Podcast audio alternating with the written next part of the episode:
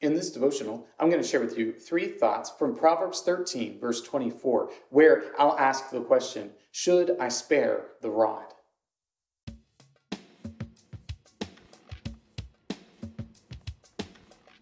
Proverbs 13, verse 24 says, Whoever spares the rod hates his son, but he who loves him is diligent to discipline him.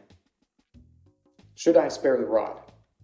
No, but it isn't quite so simple as that. There are reasons why we need to, as parents, discipline our children.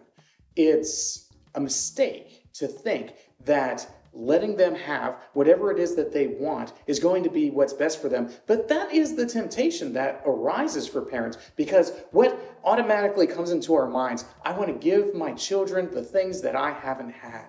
I might want to have a better relationship with my child than I had with my parents. And these are the sort of things that parents often think about when they are refraining from disciplining their children. But the fact of the matter is that if you truly love your child, you will not spare the rod, but you will provide them with the discipline that they need, because in doing so, you are demonstrating a deep, profound love for them. With this in mind, here are three thoughts from Proverbs 13, verse 24, answering the question Should I spare the rod? Thought number one value of discipline. Discipline is inherently valuable, and it's something that is not easily obtained. You don't gain discipline except by one thing and one thing only, and that is suffering. You have to suffer in order to realize that by suffering, there might be some gain available to you. Now, that doesn't mean that all suffering is going to produce some gain for you. Sometimes you just suffer because you've made bad decisions, or sometimes you suffer because the situation is just not in your favor. And that happens. But there is an inherent value in discipline that you gain by your parents, especially correcting your behavior. And as your parents correct your behavior, then you are being formed into a productive member of whatever society you happen to be a part of. This is why it's so vitally important for parents to instill discipline in their children. So, the way you develop discipline is by correcting negative behaviors and rewarding those positive behaviors. And sometimes the correction takes the form of a whooping. Thought number two loving correction. When your children do something that's wrong, you need to correct them and you need to do so lovingly. Now, it's hard for some folks to wrap their minds around getting a spanking as it being a loving sort of correction. But you have to think about it in terms of the way that somebody who doesn't love this person will correct them.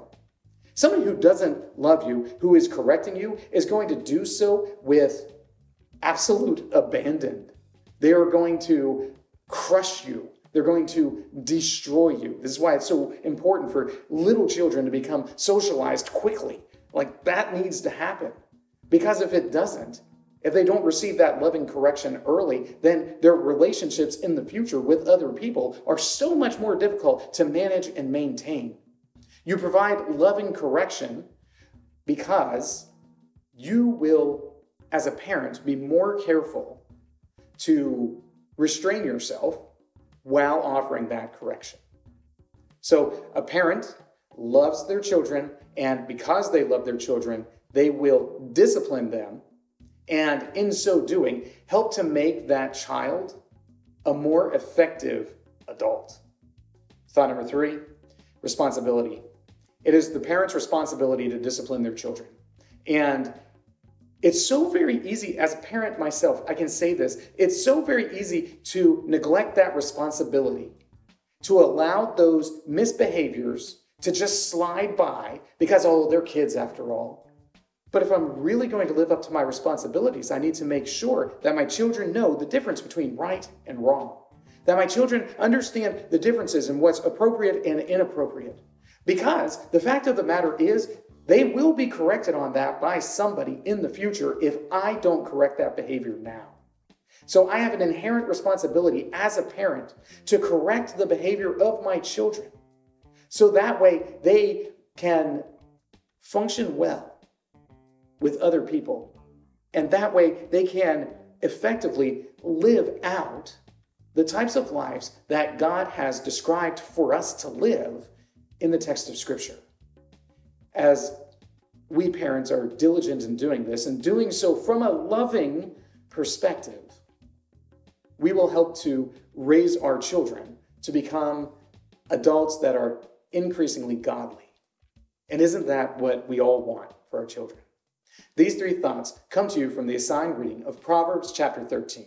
If you'd like to read through the Bible with me, you can do so by subscribing to this channel, by clicking on the link in the description, or by joining the Facebook group Through the Bible, where we are reading the text of Scripture together.